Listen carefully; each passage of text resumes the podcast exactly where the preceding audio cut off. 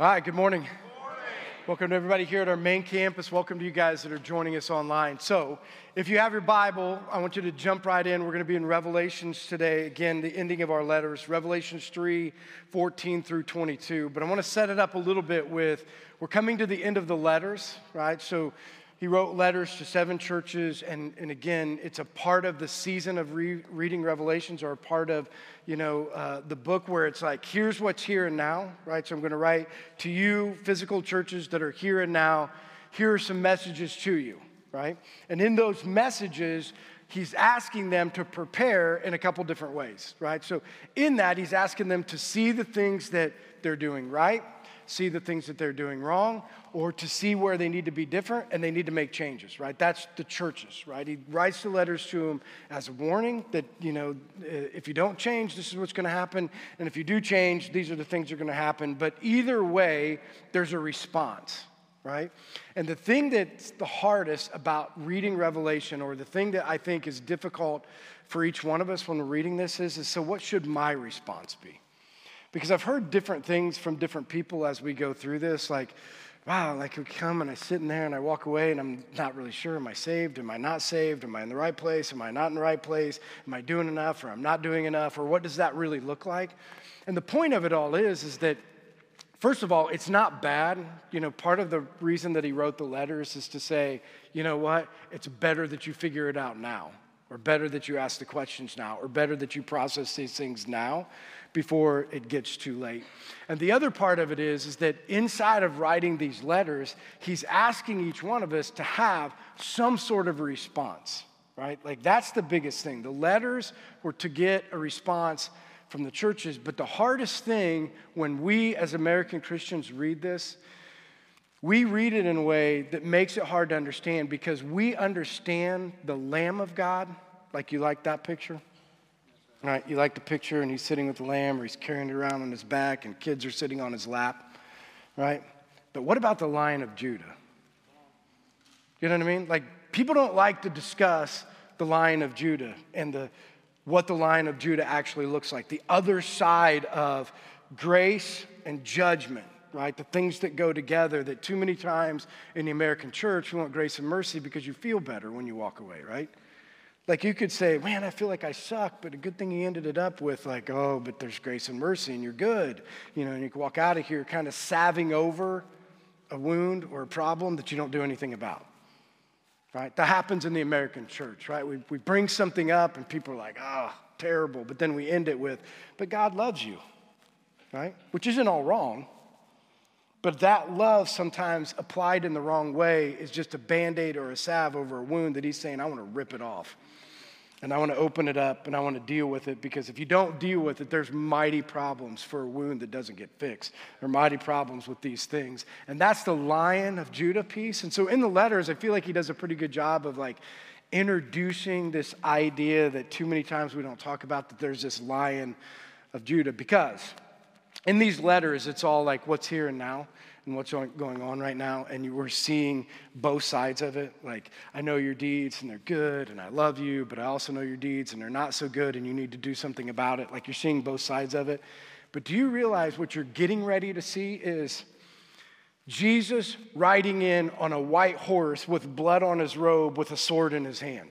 That's what's coming right? Like that's that this next part of revelations that we're going to be talking about is the seals get opened up and judgment happens and a lot of the character of god that you're going to see that's never talked about is brought to, to, to fruition right? Like it's brought to a place where people are going to see it and you're going to see it for what it really is and you're going to understand that you can't ignore because a lot of times we want to ignore what happened inside of the uh, Old Testament where we see some of those things come out, like God dealing with his people, and we're like, well, but that was the Old Testament. God doesn't really deal with his people that way, right? But here's the deal this part of Revelation that we're getting ready to study shows that there is a side of God that is judgment.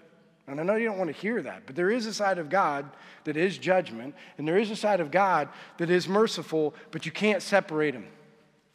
You can't have a God of all judgment, and you can't have a God of all mercy, that mercy and judgment go together, and you need to figure out where you land inside of all of that and what we need to be able to do. So, I wanted to get us a picture in our eyes because I think the message that I'm going to talk about today may, may be one of the hardest messages for the American church ever right? Like I think the church in Laodicea and what they're dealing with is the hardest thing for the American church to be able to deal with and be able to understand. So I want to set it up in a way that helps you understand the character of God and how he deals with people who choose to live in mediocrity.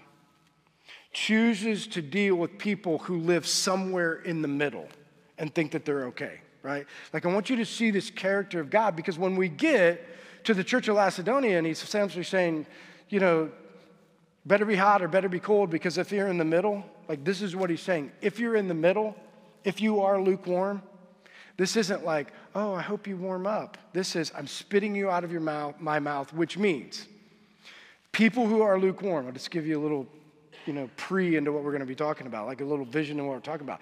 If you are lukewarm, it's not that you're going to experience a different place in heaven you going to experience eternity in hell. You don't get a different place in heaven for just, you don't get to be the door sweeper just because you didn't do anything. That's not the way it works, right? Those things, and this is a common thing in American Christianity, is, is that I want to give my life because this is what we do way too many times. And We're going to see this here in a little bit. We want to say with our mouth that Jesus Christ is our Lord. So when somebody gets in a church service and they're like, everybody that wants to give their hand, life to Jesus Christ, raise your hand. Okay, in the back and over there and over there and you and there. And, and then all of a sudden, close your eyes and bow your head and say this prayer. And this is the prayer you need to say. You're a sinner and you need to give your life to Christ. You need to profess that Jesus Christ is Lord and Savior. And put your hand up. And then you walk, and then after you put your hand up, you're like, I'm good. I professed with my mouth that Jesus Christ is Lord but with my life, I live as if He is not my Lord. And you think because the church has told you way too many times, you're okay, you're okay. You'll just be the door sweeper, door greeter. You'll, you don't mind because you just want to get through and get in, and I don't really care. I said the thing. That you're going to see, these aren't my words, that is a complete fallacy. It's a fallacy. Anybody that told you that that's the way that it works, it doesn't. And again, don't just take my word for it. You're going to see it in how he deals with the church in Macedonia that this is a real thing. Like, this is a real problem, right? Where people are deceived. Because here's what you're going to see. You know, you know who are the hardest people to reach? Because they're not people who are cold who don't know Christ. A lot of people think, oh, they're so hard to reach because they don't really care. You know who the hardest people to reach? Are the deceived. The hardest group of people inside of American Christianity and in, the American culture that we're in today are the people that be like, well, I believe that there is a God and I believe that Jesus Christ died on the cross, but you can't reach them, right? Because, you know why? Because they think they're fine. And this, and again, these aren't my words. Many people will be deceived. Many people, we're going to see this here in a little bit, are going to say, Well, I said, Lord, Lord. And he's going to say, I know, but I didn't know you. But I did. And I think, I know, I didn't know you. Many, not a few, many. And they fall into this category in the church of Lacedonia because somehow they were deceived into thinking that being in the middle and being mediocre and just trying to get by, sweeping the floors or doing whatever, just trying to make it in was enough right? And they've missed the whole message of what being a follower of Jesus Christ really is. So here's what I'm gonna ask you to do. And I know a lot of people, when you start off a message, they're like, ugh, like this one's gonna suck. Like, I don't really wanna hear it. I wanna tune out. Like, I don't wanna feel any worse than I already feel. Here's what I'm telling you listen to me. You need to hear this today, right? You need to open yourself up to what Scripture has to say and what Scripture wants to do inside of you because I'm convinced of this, because I've told people this. Like people who will be like, you know what, I come and I've been listening to these messages and I don't know, am I saved? Am I not saved? Do I really have fruit? Do I not really have fruit? I'm like, I don't know. Ask if Jesus Christ, if you really want to know, do you think Jesus is up there like, I'm going to make him squirm? Do you think that's what he's doing? Do you think he's up there saying, I'm not going to really tell him? I'm going to just let him keep him in the dark. If you want to know that you're saved or not saved, you want to know you're in the right place or not in the right place, Ask. But you know why you don't want to ask? Because you don't want to hear. Because once you know where you truly are, it calls for a response. I don't know if you're prepared for the response. True?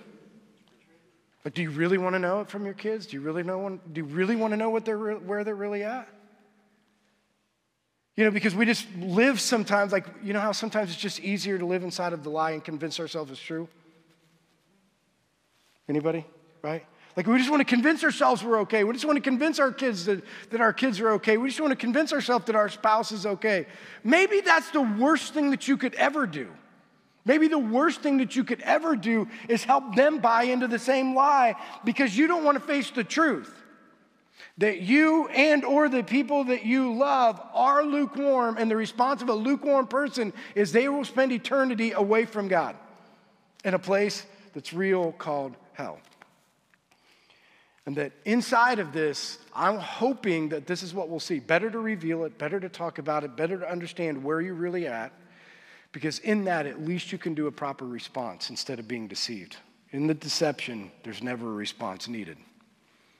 Right? Inside of the deception, you don't have to do anything about it. But whether you're hot or cold, it, it requires a response inside of that. So that's what we're going to get to. But I want to read to you Isaiah this is Isaiah 5, 1 through 6, and this is going to be something you can go back to and read. It'll be up on the screen, but I wanted you to see how does God deal with the nation of Israel, okay? Because it shows somewhat of the character of God, and it shows somewhat of how we do things, right? So this is going to be, if you do want to go there, it's going to be Isaiah 5, 1 through 6. So think about this.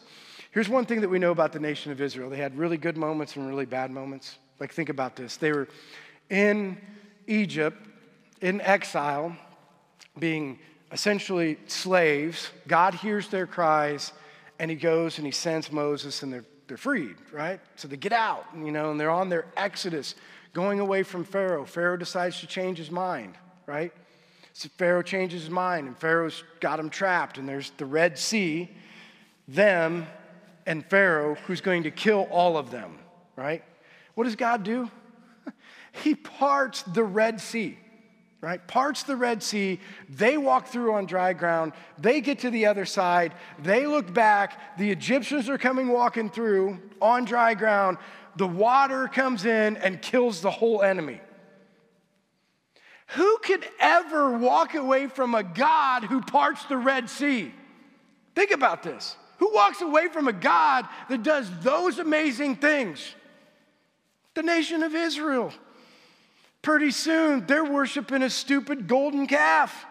They just saw God part the Red Sea, and then they turn around and then they worship something else, right? And so, God, because of the way that they operate or because of the things that they do, at times deals with them in, in certain ways. And I want us to see that in Isaiah. But here's the other thing I want you to see because this is easy, I think, for us.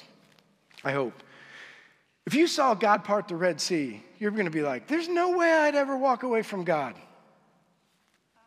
Right? I mean, let's be honest. Like, if you were standing there and God parted the Red Sea and you ran through, and then your enemy, you know, the person you hate, like, he just swallowed them up, you're going to be like, that's the God that I'm serving. But you know what? He's parting the Red Sea for you every day, and you're still walking away from him. You know what I mean? Like he, he is, and you're going to see this in this scripture verse, he is doing things for you every single day, delivering you every single day, putting a fence around you every single day, and we still walk away from him on a consistent basis, just like the nation of Israel. So listen to what it says. So this is somewhat like a parable that it writes in Isaiah, but here's what he says. Uh, and again, for everybody that did go to their Bible, this is the message translation. So it says the same thing, but might be worded in a different way.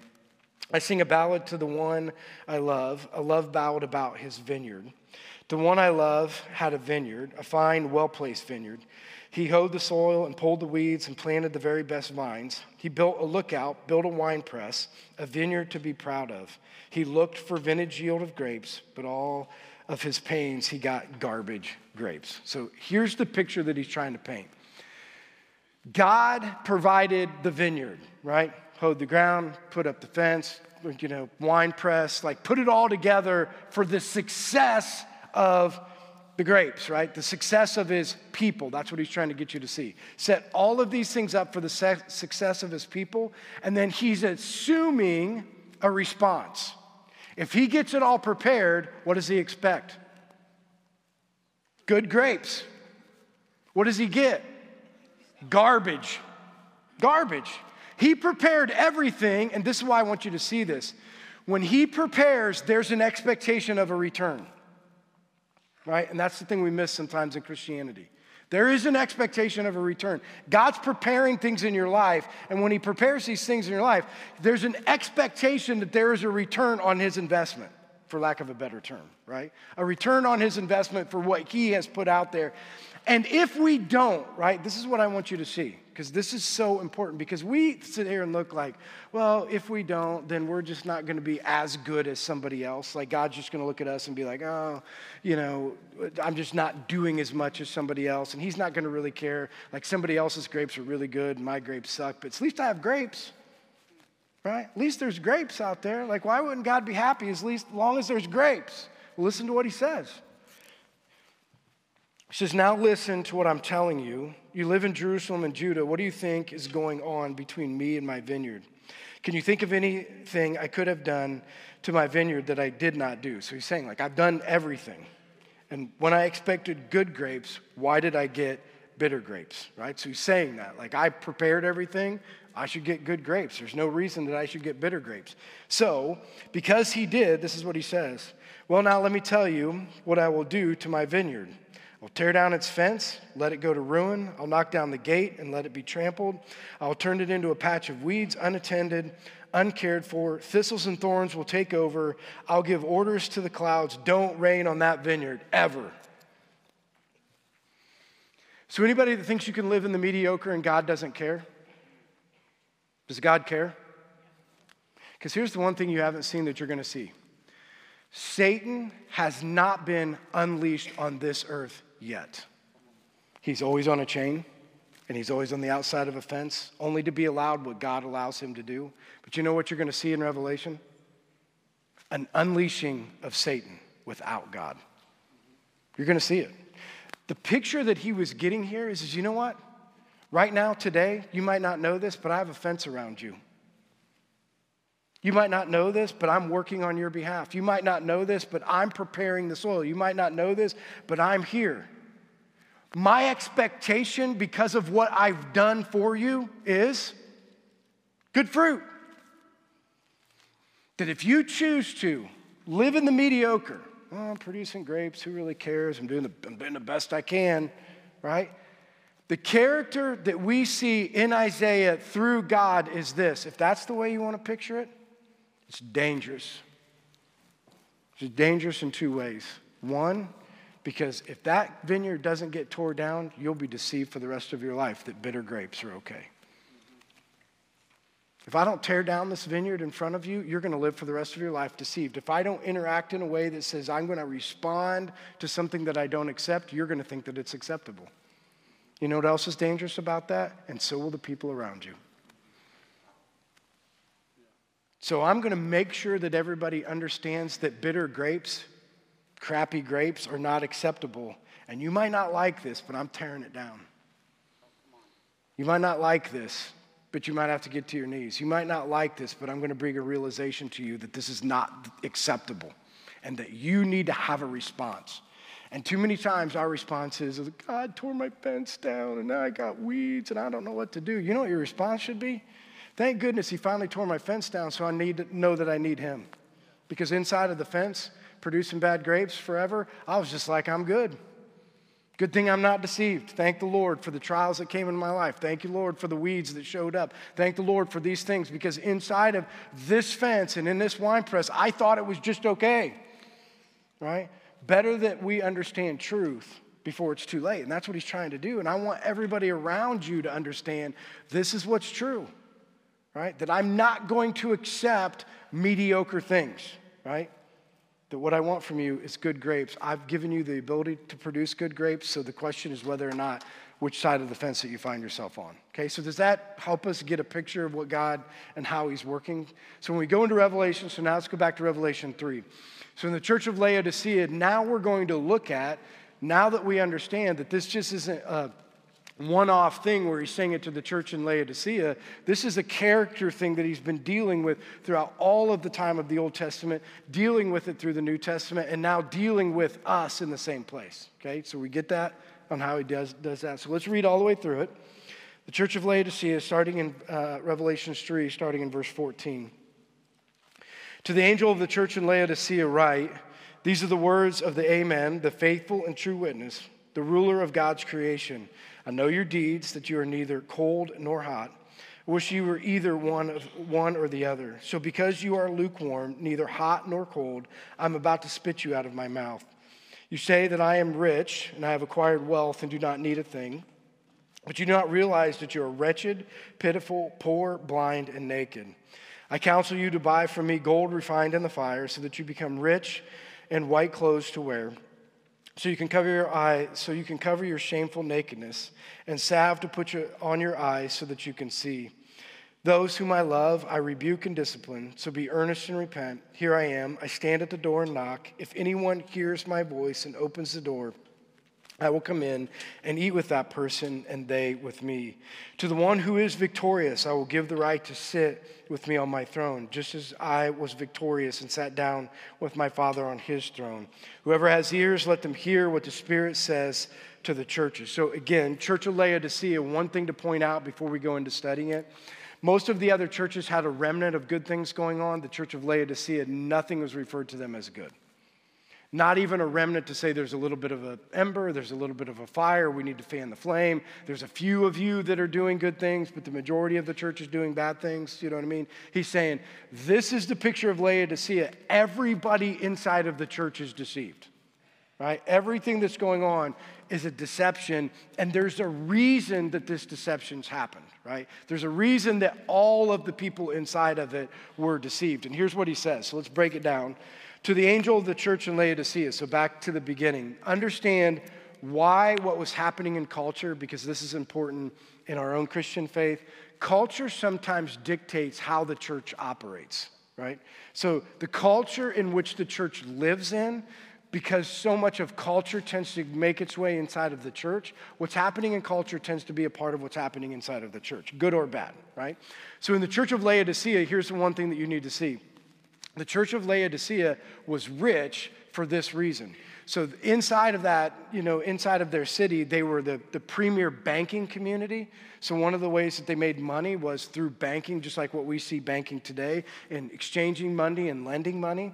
The other way that they made money is through clothing. So they had this thing called black wool, and the black wool that they made was, was uh, desired by lots of different people. And so they were in the clothing industry and they were also in the medical industry. So, in the medical industry, they created or made a salve that you put on the eyes of people that would help them see again.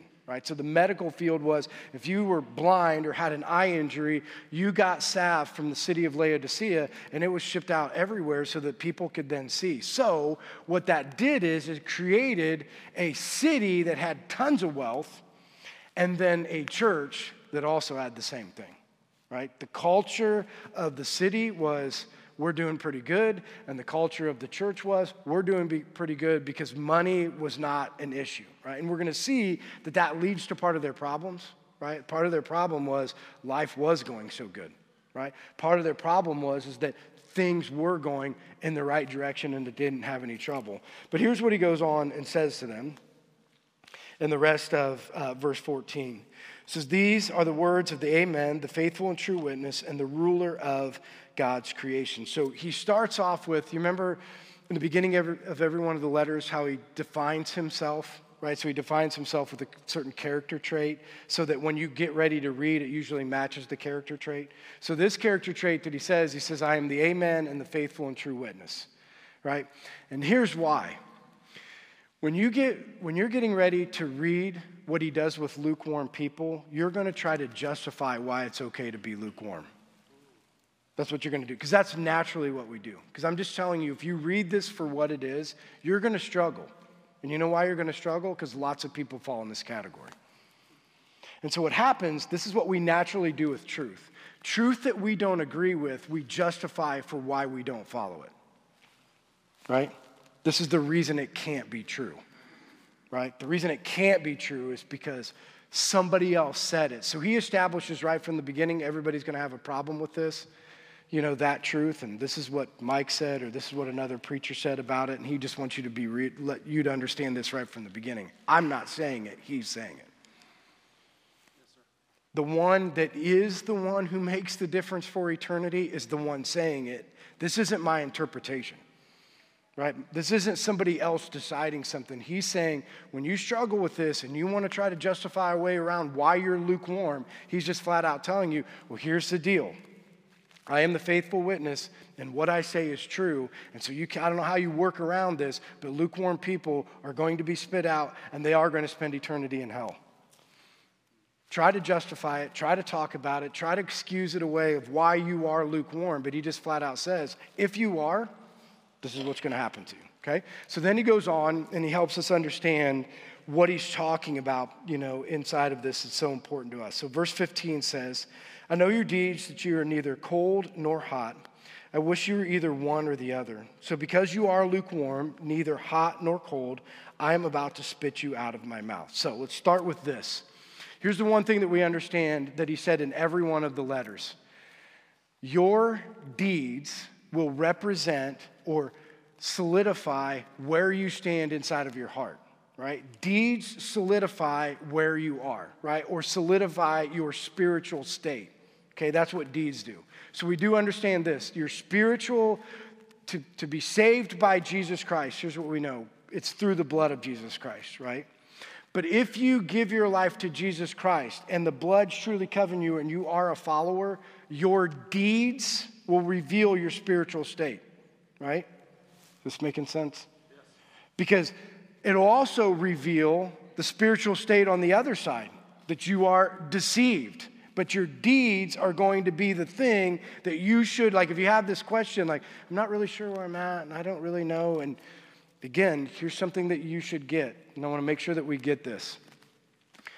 I should be able to, if I'm in relationship with somebody, okay, and I'm spending time with them, I should know over a period of time if the deeds of their life show that they are saved or not. You know what the pro- so here's part of the problem is is that this whole idea of deeds is a deeds of a journey and not deeds of a moment because we've all had deeds where we suck. And we've all had seasons of our life where we're not good. Anybody? We just do. I mean, you have seasons of your life where you suck. Like it's not good. I've had seasons of my life where I am not where I need to be, right? This is seasonal. But if I'm in relationship with you over the course of the period of your life, I should be able to say, I know that your deeds and I know that you love the Lord. Because the deeds of your life, not the deeds of your moment in time, are what prove your salvation, right? It's what shows that you are truly saved. And that's why we, first of all, have to be careful when we look at somebody's life and we're like, well, look at that person, they got to be going to hell. Why do you think they're going to hell? Well, I saw them do, or I saw them act, and I'm like, somebody ought to slap you. You don't even know them. You don't have a right to do that. You don't have a right to stand from a distance and say, well, that person can't be saved because they did a certain action. Right? Unless you want to hold yourself to the same standard, and that'd really suck for you. Right? I mean, those things wouldn't be good if you're going to hold yourself to the same standard. Because I don't know one person on fire for Jesus Christ that hasn't had a season of like, ugh, right? That we haven't had those seasons where we go through those types of things. So he says, understand this. When we're talking about deeds, it's through being in relationship with somebody. That's why I'm saying, parents, it shouldn't be that hard to know whether or not your kids are saved. You know them, right? you spend time with them, right? The deeds of their life. Don't, and again, parents, hear me say this. Don't justify their lack of deeds because you're afraid where they're going to go. You know what I mean? Like, don't be like, oh, in my mind, I just want to justify away why they aren't following Jesus right now or why their deeds don't reflect what they say. You are doing them a disservice. You are just allowing them to be a part of the deception. You know them. Their deeds of their life, now again, as kids, we all have seasons of not being where we need to be, right? But if you look at it from a whole, parents, we should be able to say to our kids flat out, I'm not judging you, I'm just telling you the truth. The deeds of your life do not represent that you love Jesus. I still love you. He still loves you. That's the thing we're to see. But right now, I just want to be honest with you. People who are in relationship, husbands and wives, people who are in deep relationship with other people, don't be afraid to say, listen, hey, the deeds of your life are not a representation of a person who follows Jesus Christ. And I haven't just seen it for a moment, I've seen it through the years of your life. So let's talk about it. Let's try to figure it out. Let's not try to what we do all the time, which is to take wounds and cover them up. Because it's better to cover the wound than it is to deal with the wound, right? Because dealing with the wound hurts, right? Dealing with the wound is even admitting you have a wound to begin with, right? And that was the whole thing is, is you know why it's so hard to reach the church in Laodicea and you know why it's so hard to reach the church inside of America? Because they don't think they need anything. They won't admit where they truly are. Right? They won't be okay just admitting the deeds of my life right now. And I, what's revealed to me is I thought I was a believer because I went to a youth camp and I said it one time. I thought I was that, but you know what? I'm really not. I'm not. Or one time in church, they told me to do it, and I'm really not. I'm just not. Or even, you know what? I said it, and in the moment I came up and got baptized, and I'm not. Like, this is a real thing. Like, this really happens with people right? Like, this is a real life journey with people, right? And it's not, again, not a condemnation, just a reality for all of us, right? Something we should think about. Because then he does go on and identifies cold, right? So I wish you were one or the other. Not too hard to identify what cold is, right? So you'd say cold people are people who reject Jesus, right? People who don't go to church, people have heard all the rhetoric and they just flat out said, you know what? You are counting on your eternity or your life in God, I'm counting on myself. But you know why he says it's better for them to be cold? Because at least they admit it.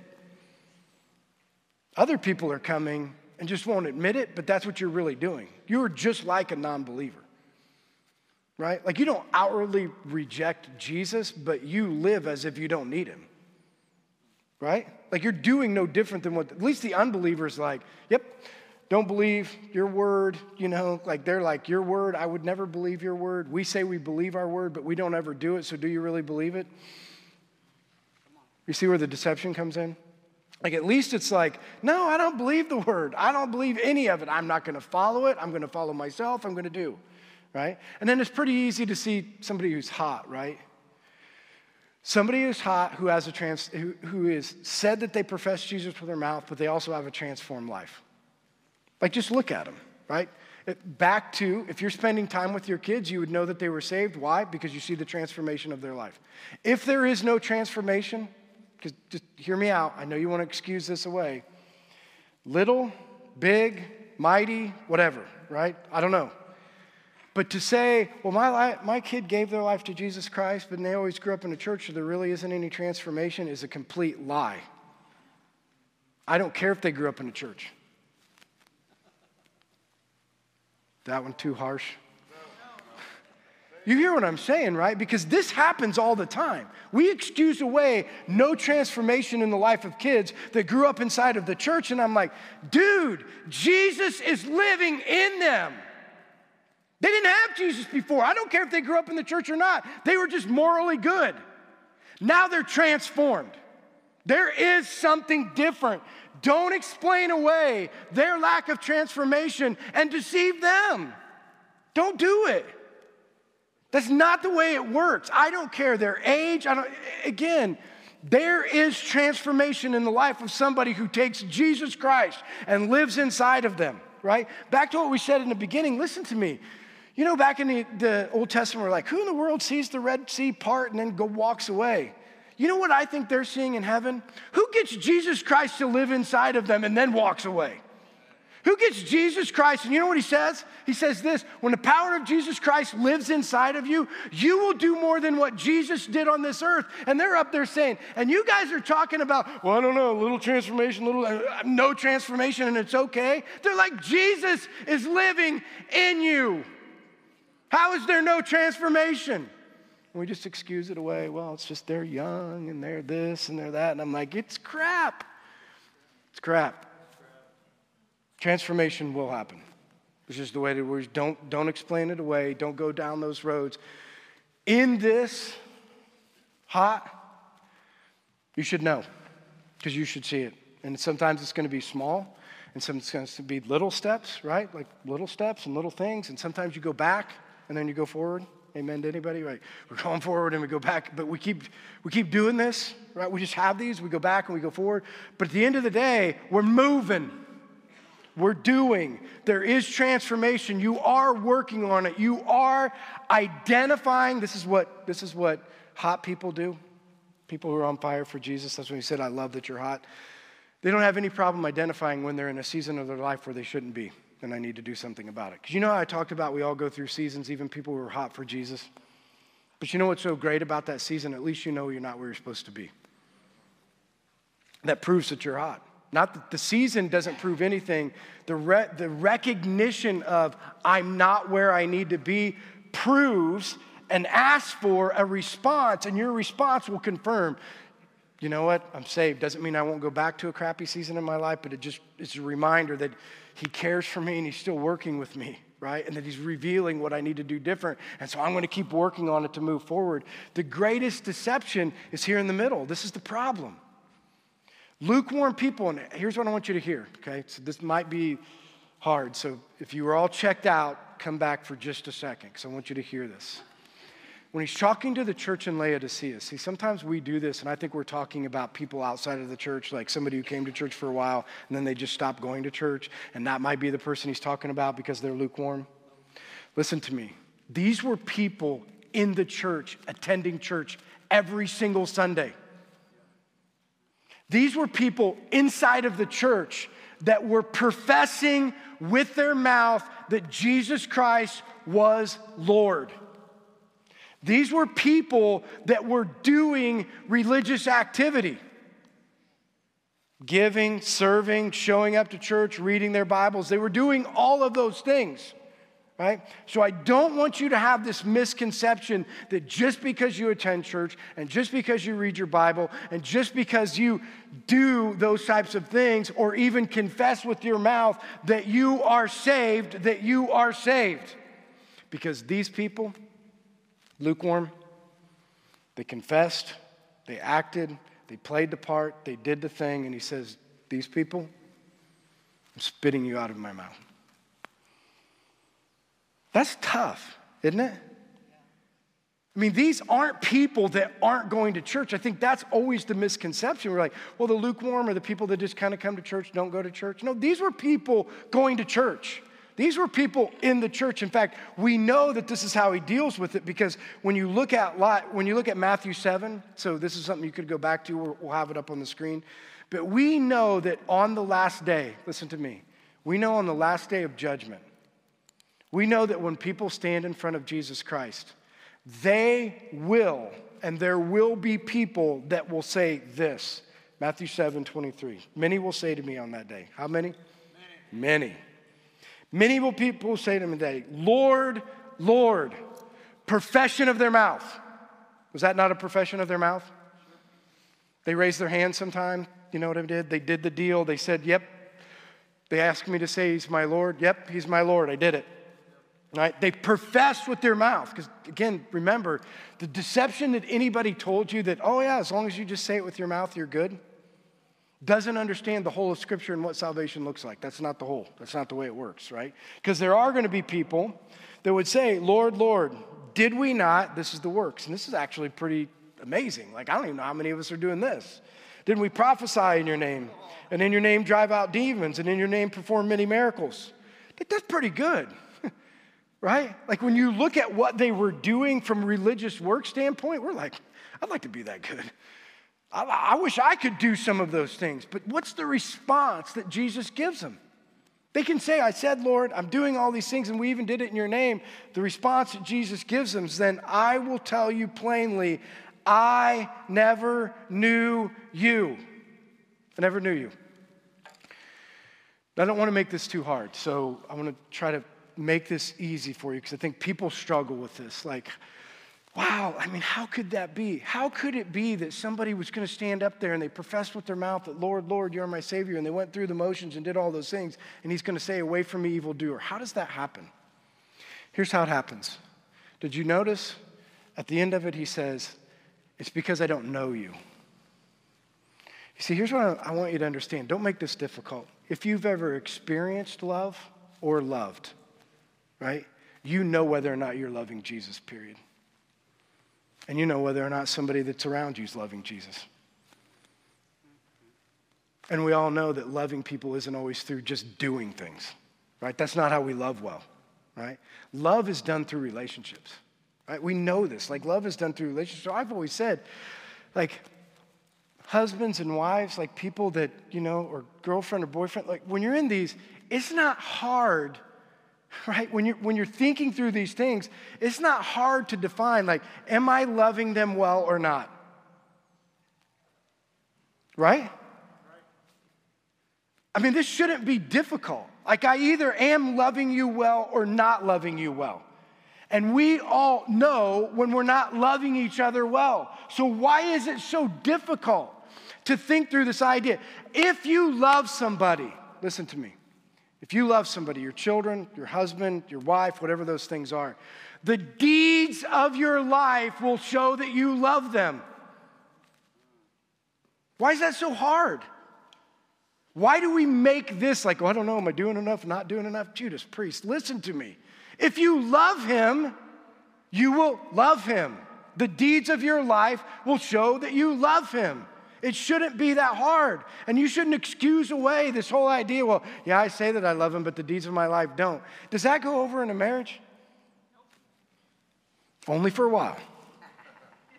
But don't last long, right? It doesn't last long. Right? Exactly. They get spit out. One of the two, you spit each other out, whatever that looks like. But that's the point. It's not that hard to define.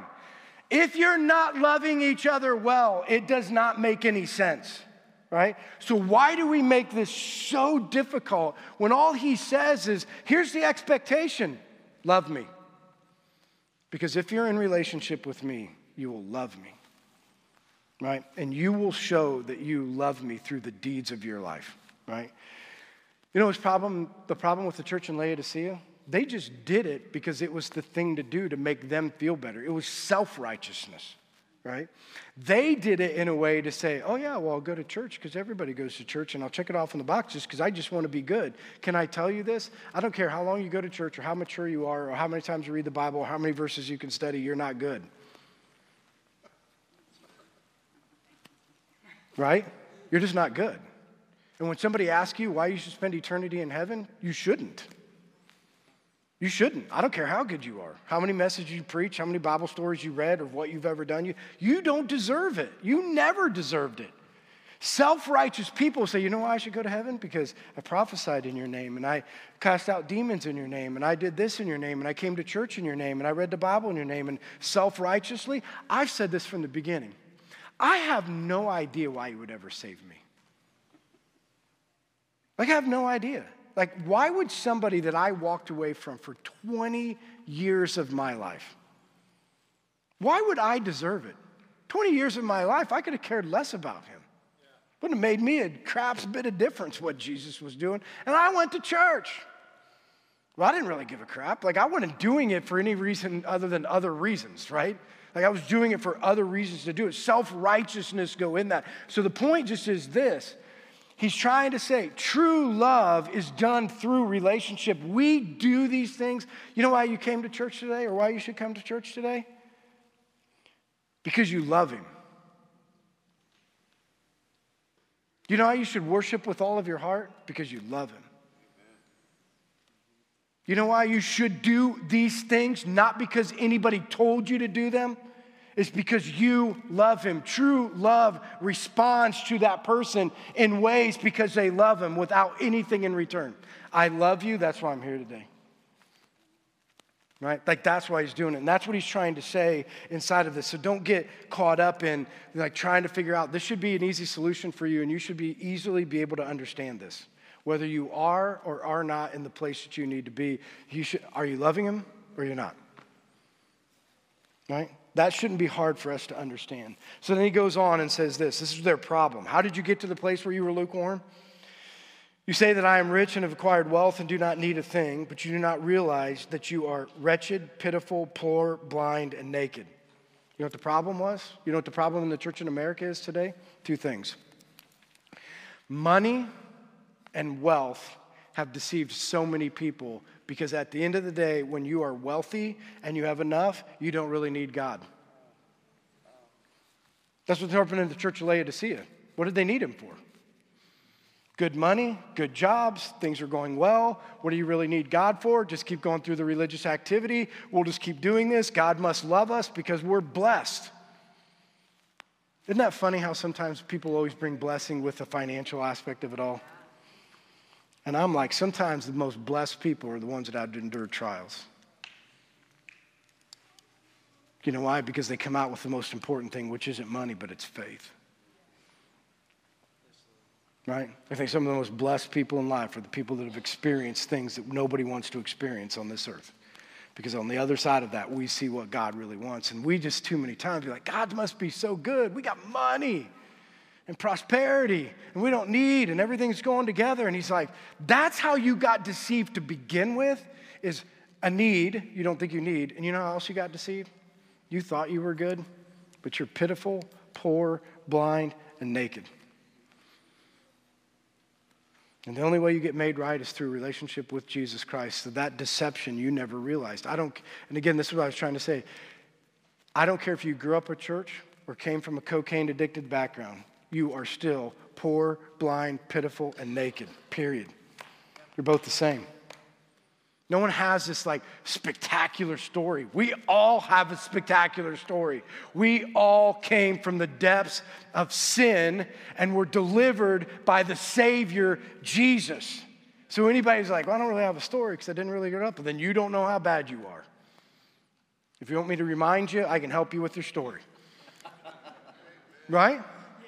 Just because you grew up in a church, just because your religion was around you, don't think that you're not at the same level of somebody that went off the deep end on some other things. We're still the same thing. A recognition of who you are will allow you to be in a relationship with Jesus Christ. If you never recognize that, do you really need Him anyway? If you're not wretched, poor, blind, pitiful, and naked, what do you need? You sure don't need a Savior. But man, when you are poor, blind, wretched, pitiful, and naked, I need something. And Jesus is that something, right? So then he goes on and he talks about this. He says, verse 18, I counsel you to buy from me gold refined in the fire so you can become rich, and white clothes to wear so that you can cover your shameful nakedness, and salve to put on your eyes so that you can see. Isn't it amazing? You might not think this is amazing. I think it's cool how he deals with all the things that they put their certainty in and said, you need to flip it. Not banking, but gold refined by fire, right? Not black wool, but white clothes.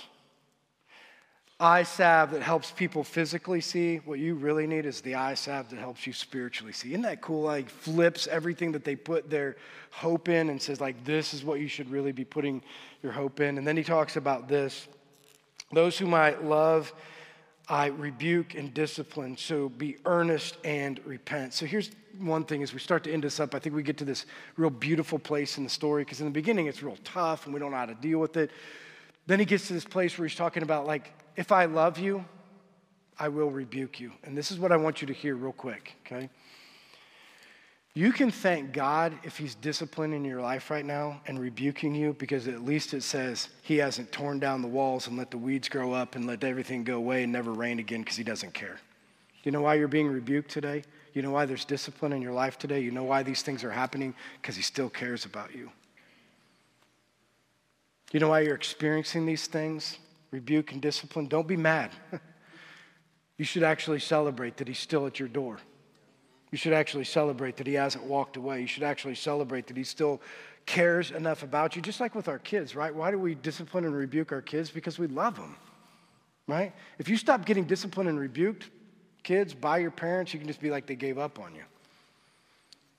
They're just gonna be like, whatever, just do whatever you want to do. I don't even care anymore, right? But discipline comes out of love, and rebuke comes out of love. And then he ends it with this part of the story, or, uh, and I think it's a beautiful story. Here's what he says Verse 20. Here I am. I stand at the door and knock. If anyone hears my voice and opens the door, I will come in and, and come in and eat with that person and they with me. Now, I don't know about you. I'm just going to tell you my own story. I have no idea why, of 20 years walking away from Jesus Christ in my life, that he would still be at the door waiting. I have no idea. Not only waiting, knocking. Hey, I'm here. Hey, I love you. Hey, let me remind. You know what I mean? Why? Why would he do that?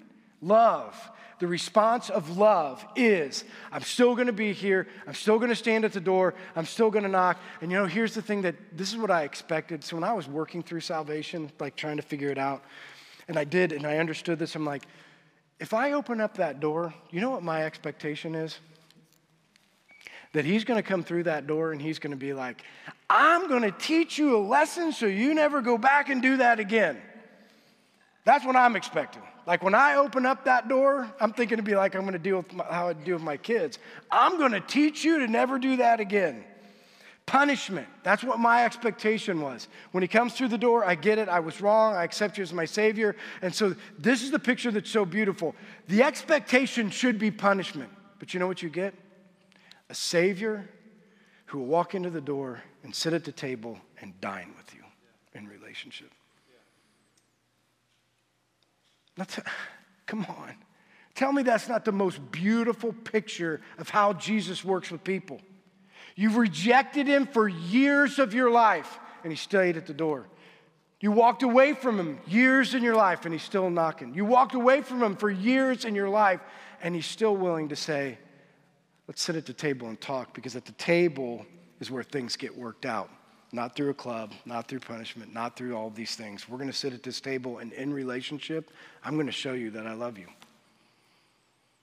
And around tables, amazing things happen through relationships, right? And so as the worship team comes back up, I want to end with this. I want to read to you verse 21, and then I'll talk to you a little bit about communion. We're going to take communion today. Verse 21 says, To the one who is victorious, I will give the right to sit with me on my throne, just as I was victorious and sat down with my Father on his throne. Whoever has ears, let them hear what the Spirit says to the churches. So again, he ends it with the same thing. If you have ears, you should hear, you should respond in certain ways. But here's what I want you to see. So as we do communion together, here's one of the things and, and why we did communion together and why we should remember what communion really needs. So you want to know, like, you know how I said that true love always has a response? You know how we talked about that? Like, true love always has a response. And true love's response or deeds will show how much he loves us. I want you to think about this. A rebellious nation, think about the nation of Israel. A rebellious nation, people who kept spitting in his face, worshiping other gods, going against him, like people that just never got it right, right? What should be the response of a God who loves his people, right? Well, you know what his response was? To send his one and only Son to this earth to live through a human life, suffer, and die. And you know why? For you who didn't even love him. For you. You know what the response of true love is? True love is a Savior who will come to this earth being spit on, shamed, walked away from. And he says, You know why I'm going to take the nails and you know why I'm going to stay on this cross? Because he could have got down. You know why I'm going to take this beating beyond human recognition? You know why I'm going to do that? Because I saw your face. I saw you before you were knit together in the womb. I knew you, and I know you, and I will be on this cross for you. That's what true love does. True love sacrifices, knowing that you have no thought of love, being loved back. That's what true love does. That's why when we take communion, we're always telling you, like, you should take a time of reflection. You know why you should take a time of reflection? So you should see where your heart really is. Are you really loving Him? Are you at a place where you understand that He loved you in this way and that the response of true love is to love Him back, right? Like those are the ways you're supposed to happen. And don't get caught up in, well, do I do this deed or that deed or do I walk out of here? Do I need to do this or that? What you need to do when you walk out of here is love Jesus. And He'll tell you what to do. Love Him. Don't try to make it too complicated. Love Him. And so during this time of communion, here's what I want you to do. I want you to take a time, and we'll have a minute or so here where you take a time of reflection to just ask yourself these questions. One, do I understand the love? Where is my heart? Am I lukewarm? Do I need to do something? Am I cold? What is my response? Am I hot? What is my response? Whatever those things are, I'm a believer that if you truly will take this time to say, God, speak to me, I want to hear from you. Like I want to hear today. What do I need to deal with? What needs to be different? What, what needs to change inside of me? What is confirming that I'm on the right track? During this time of reflection, you'll hear. And after that time of reflection, we'll come up and take communion. There's four tables, two here in the back and two, uh, or two in the front and two in the back. And as we're taking that communion, again, it's just a celebration and reminder. And then we're going to end with worship, right? Which is the other response of love. So I've always said, like, if you love, your response should be worship like you love, right? Worship like you love. And when we worship like we love, then these are the things that, that God wants us to do. So let me pray. Heavenly Father, as we come together today, Lord, we love that we can talk about these things, which just make us aware of our need for you. Lord, may we be awake from the deception. Lord, if, if people are deceived into believing for whatever reason for years in their life that lukewarm is okay, let them realize today that it's not. We do not serve a God who wants bitter, mediocre grapes. He wants the best, and that He's given us every opportunity to do it. That as our Savior, that, that He's made sacrifices for us, may we love Him back well. Lord, may this time of reflection reveal what you want to say to each one of us. Lord, we love you. In your name we pray. Amen.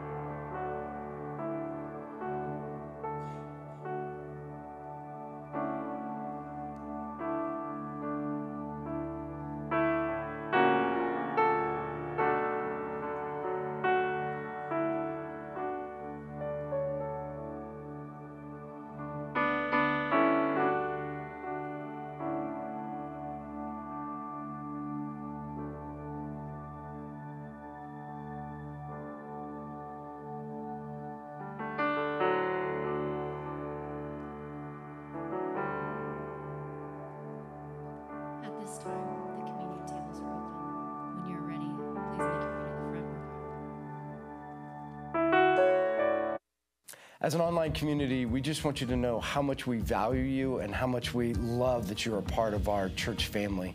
So we want to take an opportunity to uh, participate and take communion with you. And so if you have the elements with you, we just ask that you gather them together and we uh, will take communion together as an online community. Here's what the scripture says in Matthew 26, verse 26. While they were eating, Jesus took bread, and when he had given thanks, he broke it and gave it to his disciples, saying, Take and eat, this is my body.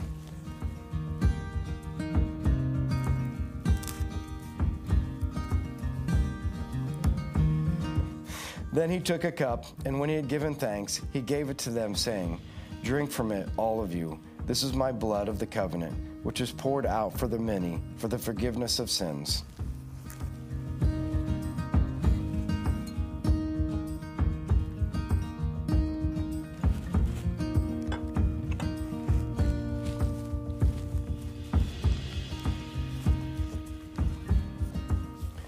So we just want uh, to invite you as an online community as we rejoin the main camp- campus to celebrate together uh, as a church and a church family in the great gift of his sacrifice, the great gift of communion, and just celebrate our Lord and Savior, Jesus Christ. As an online community, we just want you to know how much we value you.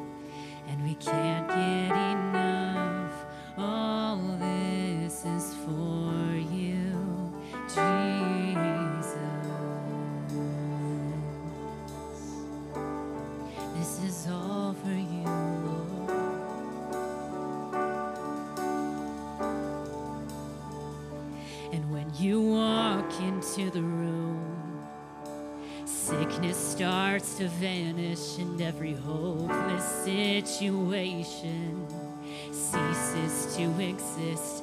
And when you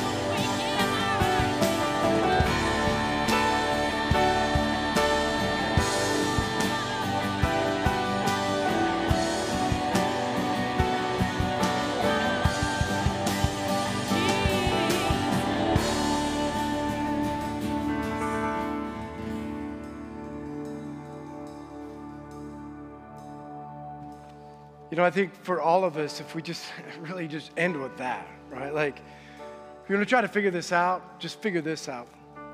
God consume all that I am, and the rest of it will work its way out. You know, not part of me, not a little bit of me, but all of me. Consume all that I am. Consume all of those who are around me, and the rest will work out. And God will be able to use us in ways to be able to transform this world. So that's our prayer that we walk away not with a condemned heart, but with a full heart, right? One that's restored and one that's filled and one that's consumed, because that's the one that He can use. He never uses somebody who's condemned, but somebody who's restored. And that's what He wants for each one of us. So thanks for joining us here at our main campus. Thanks for joining us online, and we'll see you guys next week.